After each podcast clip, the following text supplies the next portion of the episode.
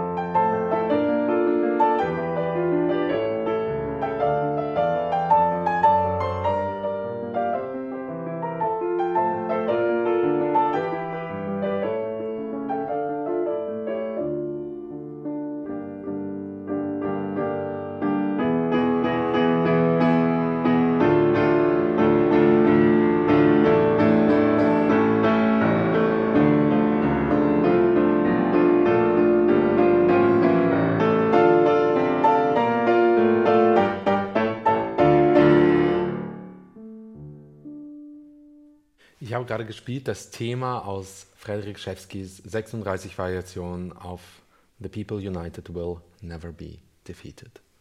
Ein Song aus Chile, es war ein Lied, was zentral war in der Aufstandsbewegung gegen das Pinochet-Regime, komponiert vom chilenischen Komponisten Sergio Ortega, der ein Freund Frederiks war.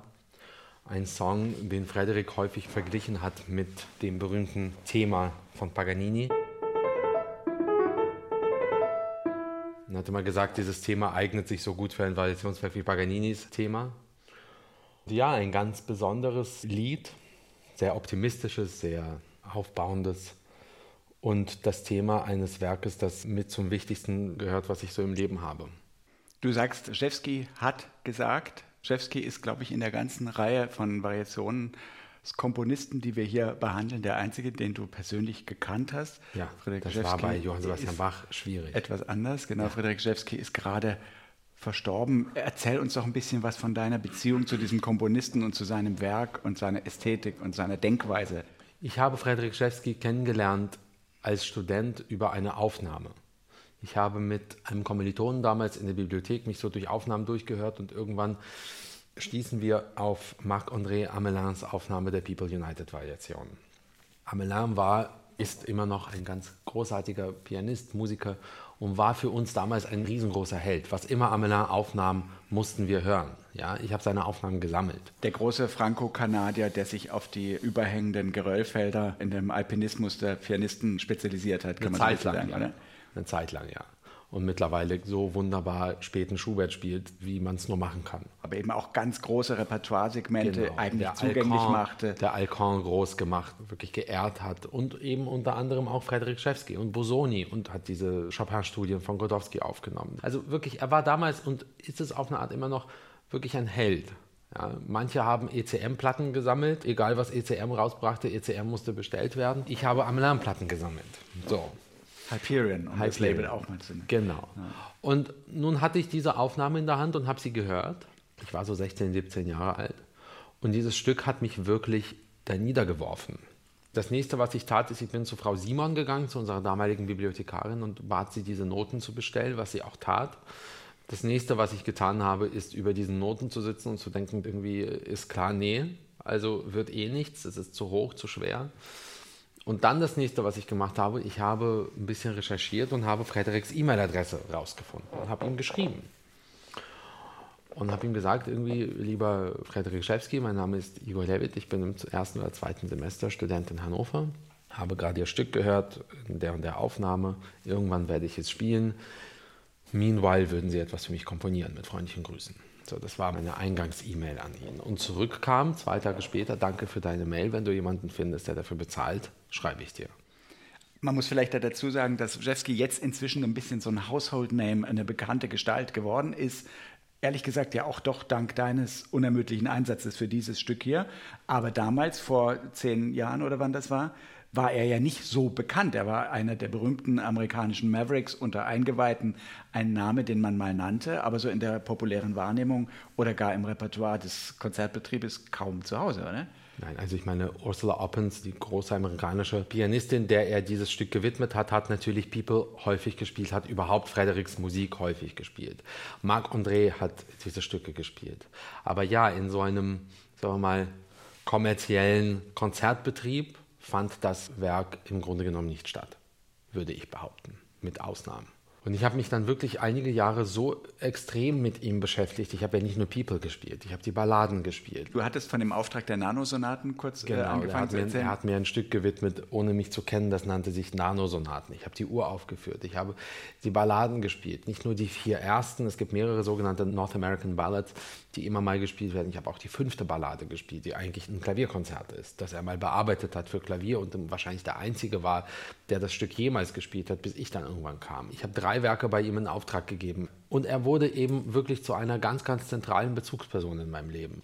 Du warst damals ein Student, relativ am Anfang ja. deiner Studienlaufbahn. Du hattest ja. einen gestrengen Lehrmeister, der dich immer mal verdächtigte, dass du vielleicht eher in die Dirigentenrichtung ja. gingest. Also das waren ja alles Eigeninitiativen. Wir, ich hätte fast mit Klavierspielen aufgehört, weil mich alles genervt hat und dann kam Frederik in mein Leben, ja. Und er war eben ungeheuer wichtig. Und er wurde im Grunde genommen immer wichtiger. Und diesen essentiellen Part, den er in meinem Leben gespielt hat, der wurde auch nicht kleiner in den letzten eineinhalb Jahren, wo wir nicht mehr wirklich viel Kontakt hatten. Ich war ihm auch ein bisschen gram, weil er war wirklich auch ein anstrengender Mann. Das sagen auch alle, die ihn heiß und innig liebten, wie ich auch. Wie manifestierte sich dieses Anstrengende? Es war schwer, mit ihm in Kommunikation zu gehen. Empathie war nicht so seins. Ja? Er hat immer behauptet, dass ihn gar nichts interessiert. Ist doch eh egal.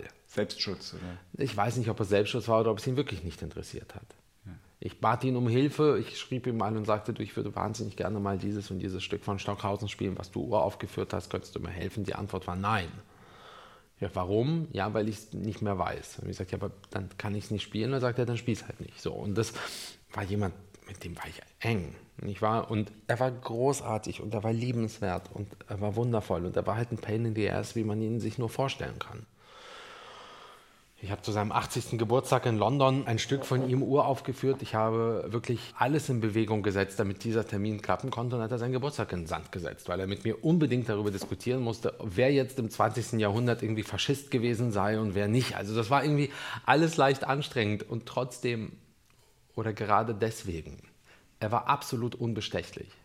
Und so einen Menschen kennenzulernen in einem so jungen Alter, und dieser Mensch wurde dann, was diese Unbestechlichkeit und diese Unabhängigkeit bis hin zur Selbstsabotage, er hat auch dadurch einen großen Teil seiner Karriere selbst sabotiert.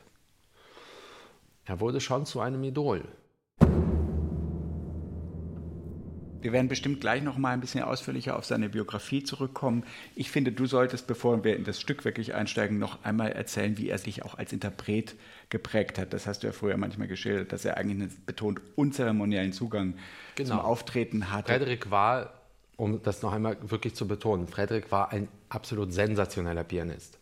Das war nicht ein Komponist, der auch Klavier spielen konnte. Er war neben David Tudor im Grunde genommen Stockhausens Pianist der ersten Wahl. Er hat viele dieser großen Werke uraufgeführt. Er hat Boulez gespielt, rauf und runter. Er hat von Nono über, über, über, über gespielt. Er hat die Hammerklaviersonate ziemlich speziell, aber unnachahmlich gespielt. Er war ein unfassbar guter Pianist. Und er hatte eine irrsinnige technische Veranlagung und gleichzeitig hatte er so eine Thelonious Monk-hafte Klavierspielart. Ja? Unglaublich unmittelbar, direkt, schnörkellos, hart, präzise, dabei wahnsinnig sinnlich, direkt ins Schwarze so. Und diese Art des Klavierspiels wurde mir immer wichtiger. Ja? Ton ist da. So, nicht große Umwege, nicht erzählen, welche Kurven du nimmst, damit du welchen Klang erzeugst. Das hat ihn überhaupt nicht interessiert und mich dann auch immer weniger. Ton ist Ton. So. Spielen, nichts ästhetisieren, ja, ins Leben greifen. Ja, einfach drauf. Ja, einfach Klarheit. Klarheit und Präzision und Einfachheit und dadurch eben so eine Kraft. Wir haben es häufig ja, amüsiert über Gespräche, die dann mit Musikerinnen und Musikern geführt werden, wo dann in riesengroßen Absätzen dir erklärt wird, mit welchen halbzeremoniellen Armbewegungen welche Klänge erzeugt werden, wer wo übt, mit welchem Luftdruck was passiert. Und wir saßen kichern da vorne und dachten so, what the fuck is this guy talking about? Ja, weil Ton ist Ton. Nicht wahr? Also ob ich jetzt den Ton unterm Flügel hochhole oder auf den Flügel hole, der Klavierhammer schlägt die Seite an, bumm, es entsteht ein Ton. Alles andere ist deine Vorstellungskraft. Hat aber dann auch mit dem Image und dem Mythos des Künstlers zu tun, der sich nicht auf einen Thron oder nicht in einen Elfenbeinturm begibt, sondern der sagt, ich, und davon spricht er dieses Stück, äh, genau. der das eigentlich mitten aus der empirischen Wirklichkeit alles holt, oder? Korrekt. Und dieser Ansatz wurde mir immer näher und immer wichtiger und der andere Ansatz, ich empfand ihn als immer amüsanter und irgendwie ferner von dem, was ich als Wahrheit empfand. Von all dem spricht dieses Stück The People United Will Never Be Defeated. Vielleicht spielst du mal die ersten Variationen im Anschluss an den Schluss des Themas und dann können wir ein bisschen erklären, was es damit auf sich hat.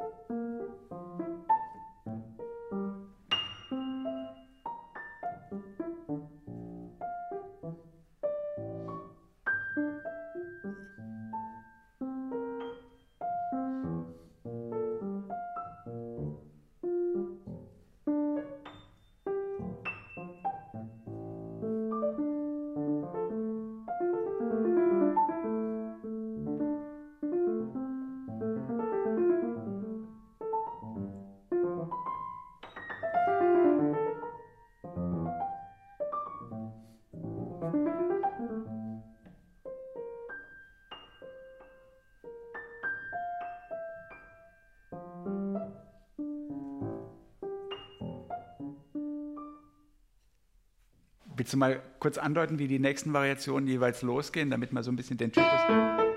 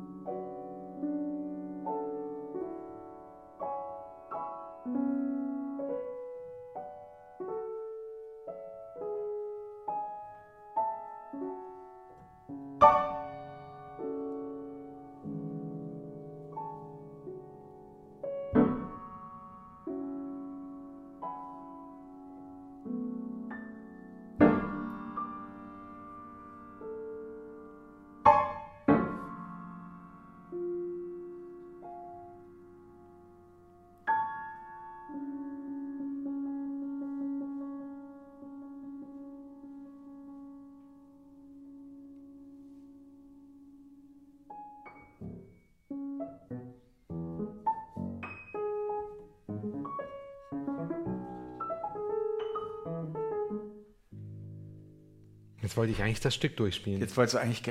Wie lange hast du das nicht mehr live aufgeführt jetzt? Zwei Jahre. Zwei Jahre? Du bist sofort komplett drin, habe ich den Ja. Eindruck. Es gibt keine Sekunde, wo du nicht völlig in diesem Sog dieser Musik verhaftet bist und davon entlang gezogen Wie bist. Frederik immer gesagt hat, man muss eigentlich aufhören zu üben, dann geht es eh besser. Wir hörten hier jetzt die ersten fünf der Variationen. Streng genommen hätten wir die ersten sechs hören Ja. sollen. Die Variationen, insgesamt 36, folgen Genau. einem relativ ausgeklügelten Bauplan, den wir gleich ein bisschen besprechen können. Du hattest zu Anfang gesagt, Rzewski behauptet, dieses Thema eigne sich so ähnlich wie das Paganini 24 Caprice-Thema besonders gut zum Variieren. Warum ist das so? Vieles daran ist ja merkwürdig. Hier wird kein Harmonieschema variiert, sondern eigentlich eine Oberstimme, ein gesangliches Thema, wenn man will, ein skandierend gesangliches Thema. Na, es wird natürlich auch Harmonie variiert hier und da. Aber im Wesentlichen ist doch die melodische ja. Kontur Ja. das, an dem man sich da die ganze Ja. Zeit orientiert. Es ist ein Protestlied, es ist ein optimistisches Lied, wie du sagst, aber eigentlich in D-Moll, also dann doch in einer recht tragischen oder gar dämonischen Tonart. Wir erinnern an Don Giovanni und solche Dinge. Also manches ist ja nicht komplett intuitiv daran. Ich glaube, kaum etwas ist intuitiv in diesem Stück. Es klingt intuitiv, es klingt einfach nur mitreißend, es klingt einfach nur kaleidoskopisch und irre. Aber es ist minutiös geplant. Es ist millimetergenaue Arbeit, bis hin zu mathematischen Formeln etc. Wir kommen da gleich drauf. Es sind 36 Variationen. Das Thema besteht aus 36 Takten. Wenn man jetzt das Thema analysiert,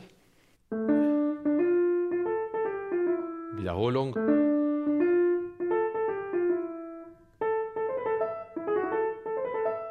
Wiederholung. Jetzt machen wir weiter.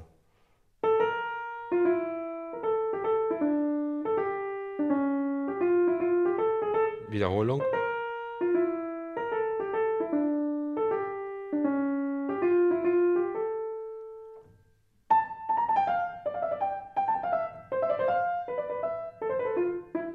Wiederholung.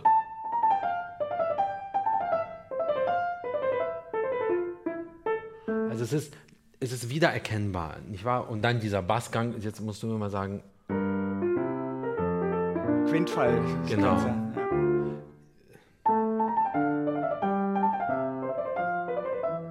ist genau das passiert bei Paganini auch. Kleiner Spoiler-Alert, wir werden auf dieses Paganini-Thema und die verschiedenen Arten, wie es variiert wurde von verschiedenen Komponisten, Genau. mal noch zu sprechen kommen. Aber nicht heute, weil das muss ich wirklich üben. Genau. Das Thema gibt einfach irre viel her. Das Lied geht ja auf einen skandierten Kampfsatz. Ja. El pueblo unido jamás será vencido. Das vereinigte Volk wird nie besiegt werden. Zurück Genau. der Sergio Ortega, der Liedkomponist, der ja dieser chilenischen Bewegung angehört, in der er auch dann mal versucht hat, folkloristische Traditionen mit moderner Unterhaltungsmusik zu verbinden, hörte jemanden diesen Spruch, diese Parole skandieren und begann dann dieses Stück zu komponieren, in dem eben genau dieser Sprechrhythmus sich ja wiederfindet. Äh, Pueblo. Unido vencido. Genau. Und daraus ist innerhalb von wenigen Tagen ein Hit geworden, den die Band Quila Payun, also eine Folkloregruppe, dann aufgeführt hat. Und bis heute wird dieser Song ja auch bei großen Aufmärschen von äh, linksgerichteten Kreisen immer mal wieder auch gesungen. gab Also wunderbare Aufnahmen irgendwie oder Auftritte in Deutschland. Hannes Wader hat das gesungen auf Deutsch und es wurde wirklich ein Welthit. Und du hast gesagt, Sergio Ortega und äh, Rzewski waren selbst direkt im Kontakt Ja. miteinander. Also die Idee, genau dieses Lied zu variieren, Ja. hat auch mit Sergio Ja. Ortegas Initiative Ja. zu tun. Magst du das ein ganz, ganz bisschen ausführen? Ich kenne nicht so viele Details, aber Frederik erzählte häufig eine Geschichte, die so sehr viel erklärt, weshalb er später so wurde, wie er wurde. weil er erstens selbst ein Selbstsaboteur war und zweitens einfach schlechte Dinge erlebt hat. Und Ortega und er haben vereinbart, dass er dieses Stück schreibt. Er komponierte dieses gigantische Meisterwerk. Ursula Oppens führte das Stück auf in Washington in den 70er Jahren, ich glaube zum 200.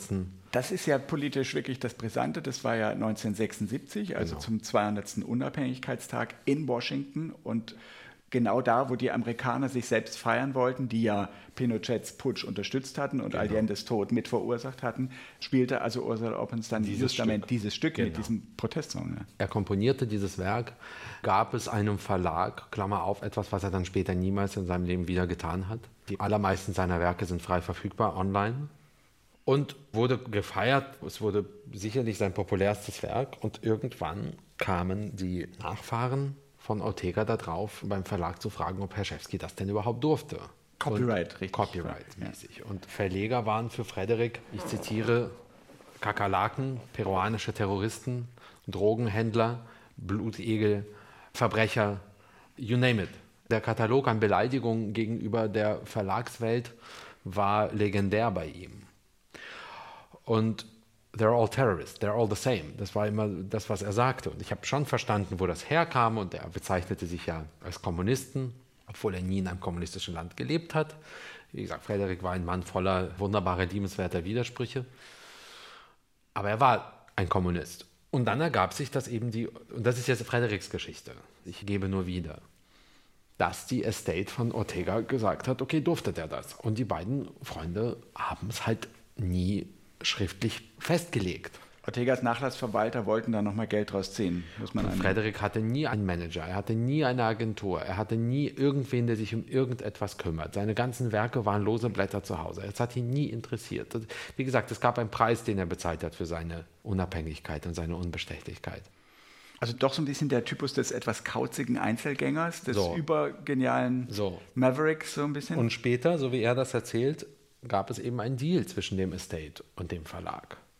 Und der Deal hatte zur Folge, dass Frederik Schewski degradiert wurde vom Komponisten von People United zum Arrangeur des Ortega-Songs und dadurch seine Einnahmen verloren hat für dieses Stück. Ja.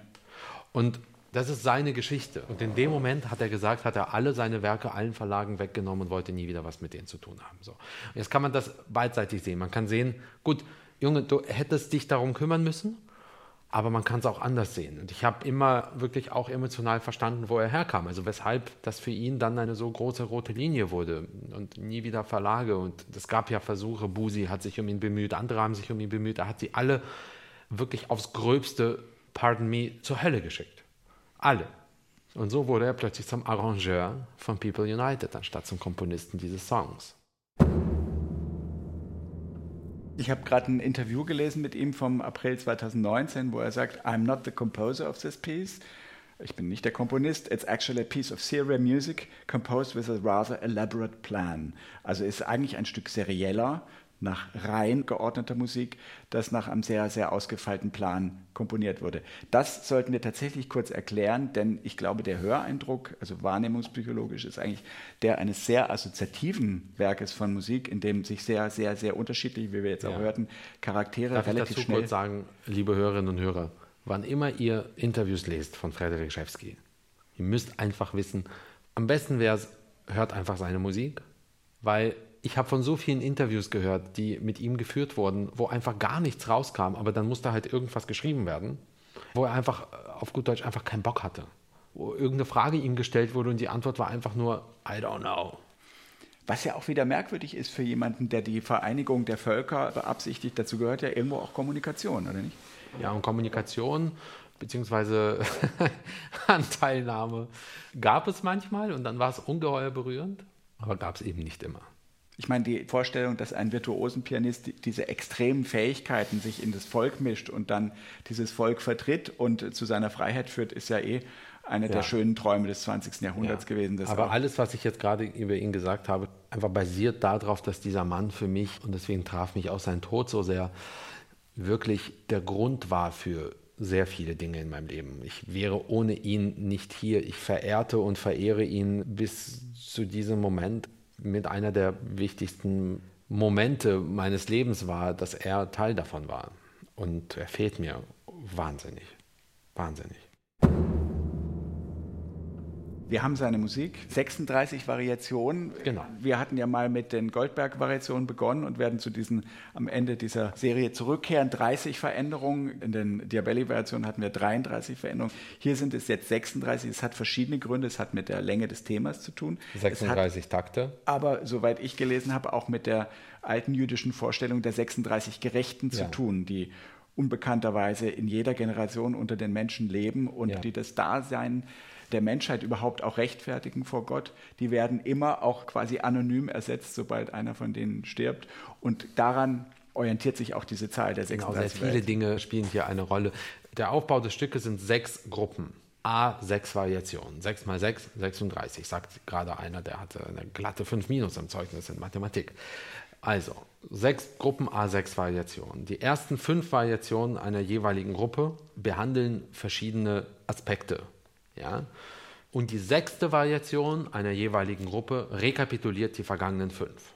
Das ist ja in der Tat sehr seriell gedacht. Also Ja. serielle Musik, um das einmal zu erklären, war ja der Versuch nach 1950, alle sogenannten Parameter, also den Rhythmus, die Tonhöhen, die Dauern, die Farben und so weiter, nach bestimmten Reihen zu organisieren. Und diese Reihen auch wiederum aufeinander zu beziehen. Der erste Abschnitt sind einfache Ereignisse, dann hat er Rhythmen, dann hat er Melodien, dann hat er Kontrapunkte, also Mehrstimmigkeiten, dann hat er Harmonien und am Schluss, Nummer 6, kombiniert er all diese. Das ist jetzt wieder das Bild, das kannst du auch ein bisschen. So, und dieses Bild ist sehr einfach vorstellbar. Wir haben die fünf Finger einer Hand und am Ende vereinigen sich diese fünf Finger zu einer Faust. Und die nach oben gestreckte Faust ist das Symbol des linken gemeinsamen Aufstandes. Und dieses Stück ist so perfekt geplant, dass im Grunde genommen sogar im Großen die sechs Gruppen am Ende von der sechsten Gruppe rekapituliert werden. Das heißt, alles ist absolut perfekt geplant. Ich kann das einmal ganz kurz vorzeigen. Nur die ersten Takte einer jeweiligen Variation zu spielen. Würdest du noch einmal das Thema anspielen, damit wir uns vergegenwärtigen?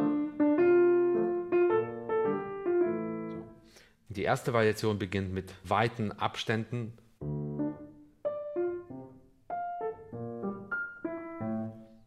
Die zweite Variation.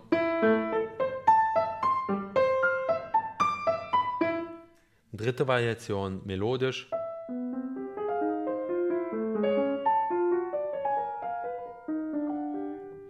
Vierte Variation rhythmisch.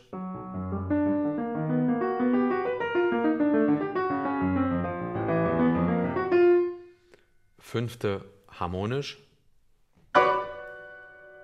Nur Klänge. Hier gibt es einen sehr charakteristischen Klang für die People United Variation, wo er immer dazu schreibt, catch resonant with a pedal, so sinngemäß. Genau, also, der- es ist ein kurzer Ton. Und wenn ich jetzt das Pedal anschlage, nachdem ich den Ton losgelassen habe, fange ich mit dem Pedal quasi den Hall auf. Das meint Frederik. und das kommt immer wieder. Ist so Immer bisschen wieder. so Und jetzt kommt die sechste Variation, nämlich die Zusammenfassung. Sie beginnt wie die erste. Wir erinnern uns. Also nochmal.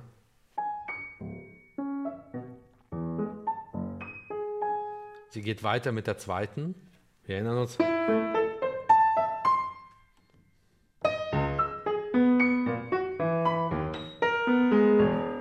Sie setzt fort mit dem, was in der dritten Variation war.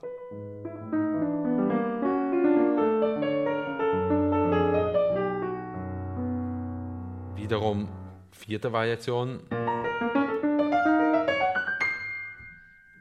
Sie ging so. Sie kommt wieder zu den Klängen.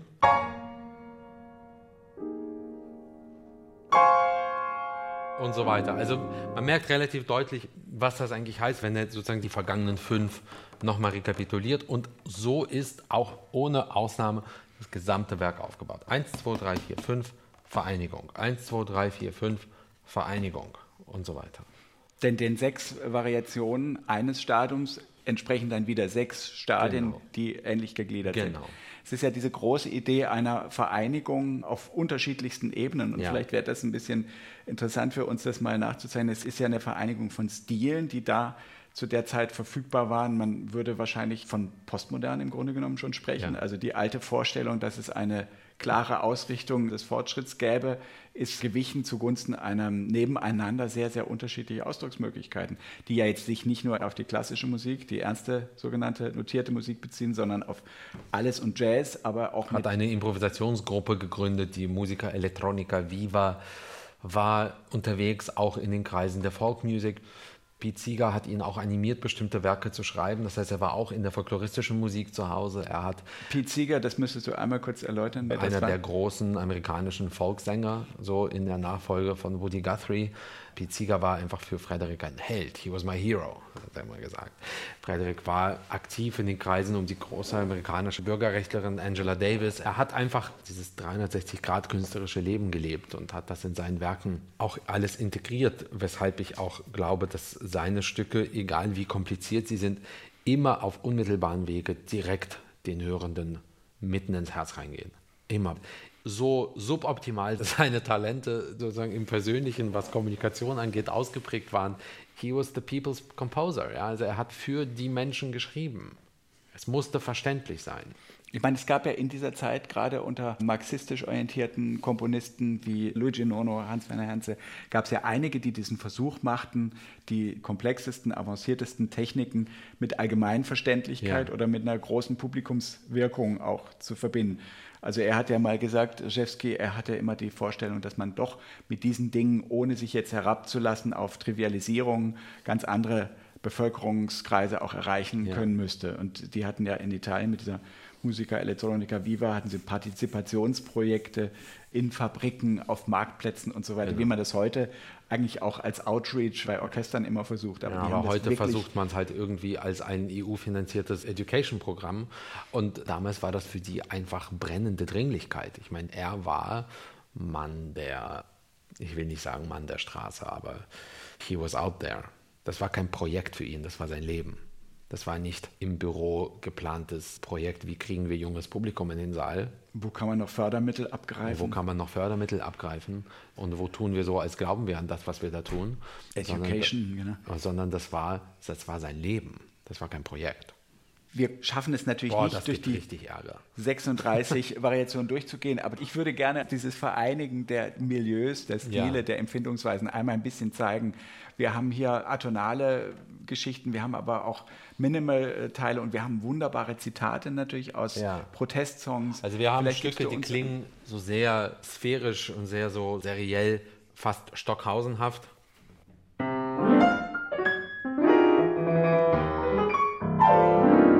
Glissandi, eine Technik, die Karl-Heinz Stockhausen häufig benutzt hat und vor allen Dingen in seinem großen zehnten Klavierstück, das Frederik Uhr aufgeführt hat.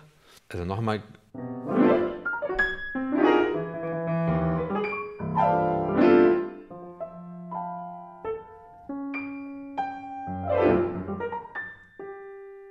Cluster.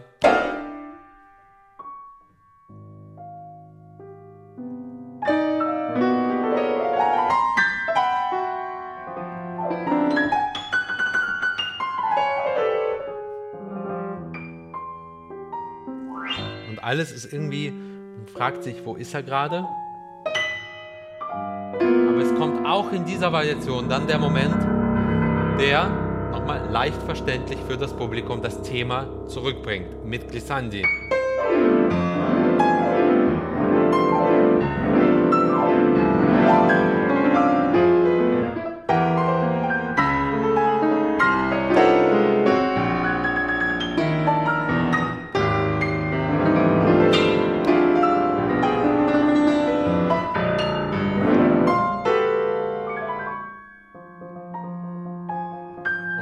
Also es gibt solche Variationen, die. Zeigst du uns, welcher Themenausschnitt da dahinter steckt, dass man sich das.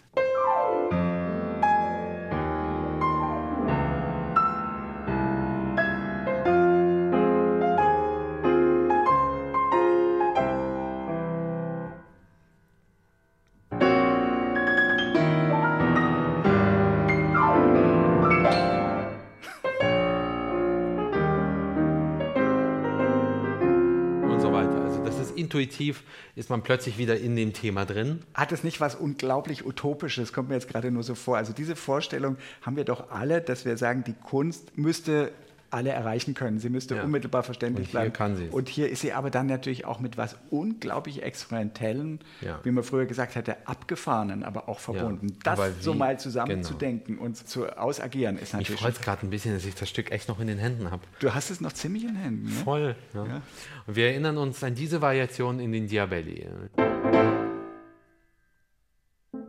die mit Stille spielt. Und eigentlich nur so Themenfetzen bringt von diesem.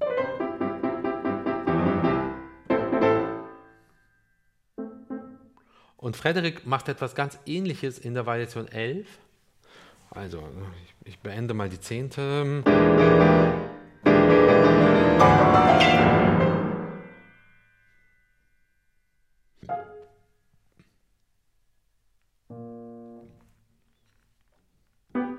Und man fragt sich, was macht denn der da? Und was er da macht ist, und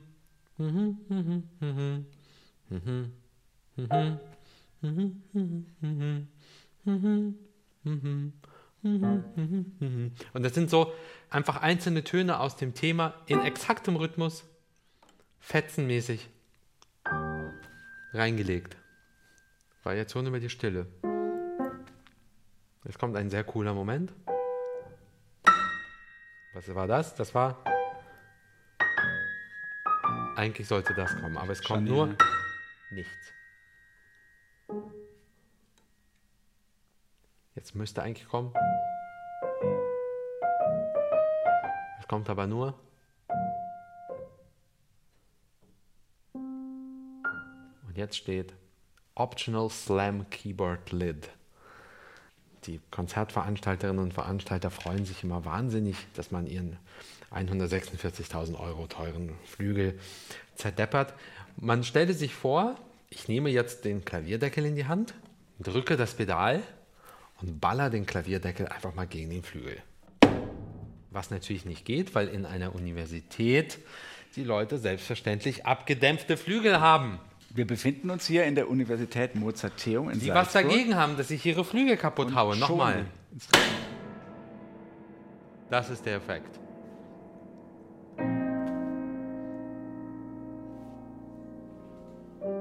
Jetzt kommt der zweite Effekt. Klänge, die außerhalb des Flügels passieren, bezeichnet Frederik immer als optional. Also du hast die Wahl, ob du es machst. Nun, ich habe den alten Mann kennengelernt und optional hieß häufig, wenn du es nicht machst, dann bist du ein Chicken. So. das heißt einfach nur, du bist ein feiges Huhn. Und dann hieß es immer Optional Improvisation up to eight minutes or so. Was so viel hieß wie alles unter acht Minuten geht aber gar nicht oder macht's halt nicht. Und zum Beispiel sind so Dinge wie Optional Whistle. Also optional kannst du pfeifen.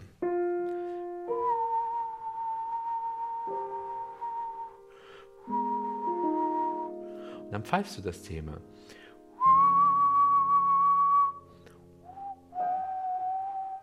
Also. Und solche Geschichten, auch die verbinden Menschen. Menschen pfeifen manchmal. Nicht wahr? Du darfst ja auch rufen. Ich kann, darf auch rufen, das werde ich jetzt nicht tun. Habe keine Lust. Ist ja optional. Es gibt minimalistische Passagen. Genau, es gibt.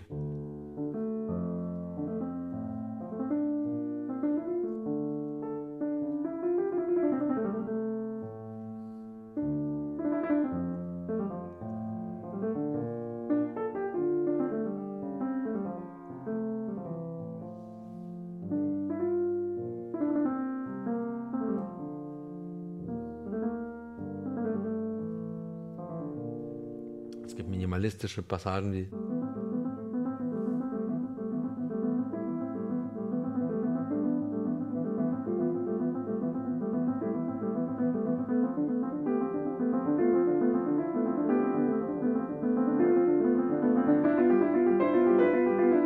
Wobei er nach eigener Aussage, also er hat mir mal gesagt, nothing is more boring and old than minimal music. Nobody cares for minimum music aber anymore. magst du daraus mal einen Abschnitt spielen, weil das ja als so eine der ganz großen Steigerungen auch für die auch sehr weit du meinst weg diese sind. minimalistische? Ja, sehr weit weg ist vom Thema, wo man das Gefühl hat, hier ist ein eigenes Kosmos eigentlich nochmal entstanden, oder? Für sie tue ich natürlich alles, Herr Czibinski. Danke, ich habe das geschehen. gehofft. Gerne, gerne, gerne, gerne. Also.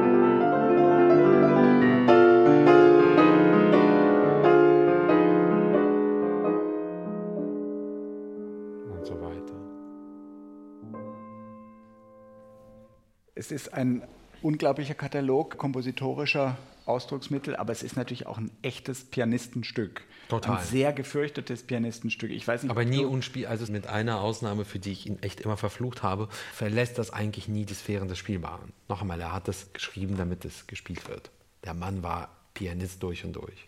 Also ich meine, das ist ja eine Art von beinahe Salonvirtuosität des 19. Jahrhunderts, die jetzt im Interesse der Weltrevolution nochmal Genau. eingesetzt wird. Das ist ja auch ein irgendwie merkwürdig Total historisches cool, oder? Paradox, oder? Es wird viel zitiert. Er zitiert einige ganz berühmte Agri-Pop-Lieder, politische Lieder, Hans Eislers Solidaritätslied, nämlich Vorwärts und nicht vergessen, worin unsere Stärke besteht. Vergessen die Solidarität. Auf ihr Völker dieser Erde einigt euch in diesem Sinn, dass ihr dann die eure werden und Hauserin.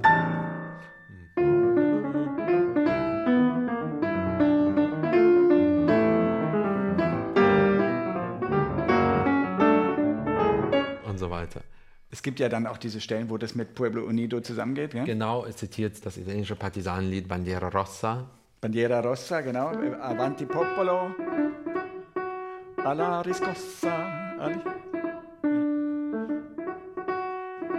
Das ist ja ganz interessant, weil das ja einmal in so einem kadenzartigen Moment, in so einer ganz Und zwar nur sphärischen einmal. Oberstimme auftaucht, relativ früh schon. Vielleicht magst du uns die Stelle spielen, weil die ist sehr poetisch, sehr träumerisch eigentlich. Selbstverständlich, natürlich. Moment.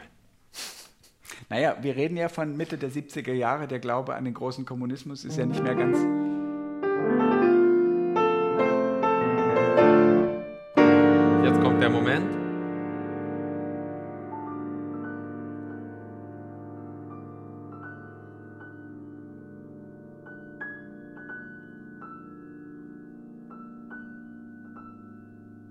Ist das mit dem falschen Ton komponiert? Ja. Also das ist wirklich als verfremdet, das ist nicht als nur Das ist sondern nicht komponiert, sondern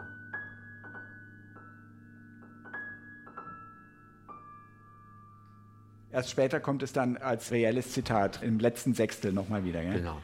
Alle Hymnen der Weltrevolution auf einen Schlag. Irgendwann 1975. Willst du uns sagen, wie dieses Stück zu Ende geht? Es gibt dann noch eine riesige Kadenz. Was macht man, wenn man eigentlich schon so viel rekapituliert hat? Ich habe immer als Hörender immer ein bisschen den Eindruck, dieses Stück weiß dann irgendwann auch nicht mehr ganz genau, wo es hin soll. Es naja, ja Frederik schreibt, Optional Improvisation may last anywhere up to five minutes or so. Es gab bei Frederik immer eine Regel, was Improvisation angeht. Denke niemals daran, bis es halt soweit ist. Und auch erst dann entscheidest du, ob du improvisierst oder nicht. Improvisation kann einfach alles sein. Du kannst auch mal nicht improvisieren. Erzähl uns, wie du das erlebst, wenn du zu dieser Improvisation kommst. Dann entscheide ich, ob ich improvisiere. Ich bin auch einmal auf der Bühne sechsmal um den Flügel gelaufen. Das war auch meine Improvisation. Es gibt aber auch eine Aufnahme dieses Stücks von dir aus und dem Jahr 2015. Und da habe ich einmal etwas gespielt und das haben wir dann genommen. Ja, und da hast du aber sehr viel Bezug genommen auf die Themen ja. eigentlich des Stücks und ja. hast eine sehr ausgearbeitete Improvisation gehabt. Ne? Aber ich habe sie nicht ausgearbeitet. Es gibt nur einen Take davon. Ja? Und wie gesagt, manchmal habe ich improvisiert, manchmal habe ich nicht improvisiert. Einmal bin ich um den Flügel gelaufen, einmal habe ich irgendwas gemacht, einmal habe ich nur drauf geklopft. Du kannst eigentlich machen, was du wolltest. Und das Stück endet so, wie es begann. Nach dieser Improvisation, wie im Falle der Goldberg-Koalition, kommt das Lied wieder. Etwas ausgedehnter, nicht mehr 36 Takte, aber es endet mit der Aussage Will never be defeated. Und ist ungeheuer mitreißend. Und ich habe es schon 2015 gesagt und ich sage es noch einmal, gehört für mich zu den drei, vier bedeutendsten Variationswerken, die die Klavierliteratur kennt. Jetzt noch viel besser kennt, seitdem ja. du es auch so häufig spielst? Gerne. Igor Levitt über Frederik Schewskis The People United Will Never Be Defeated Danke, aus der Universität Anselm. Mozarteum in Salzburg heute bei schönem Wetter.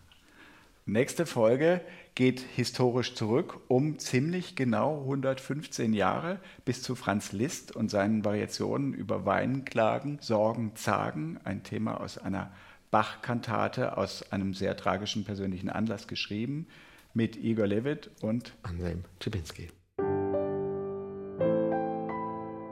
Variationen. Alles wird anders. Der Klavierpodcast von Igor Lewitt und Anselm Zibinski ist eine Produktion von BR Classic. Aufgenommen wurde diese Folge von Winfried Messmer in der Universität Mozarteum in Salzburg am 1. August 2021. Produktion Dorothee Keil und Elisabeth Panzer, Produktionsleitung Florian Scheirer, Redaktion Bernhard Neuhoff.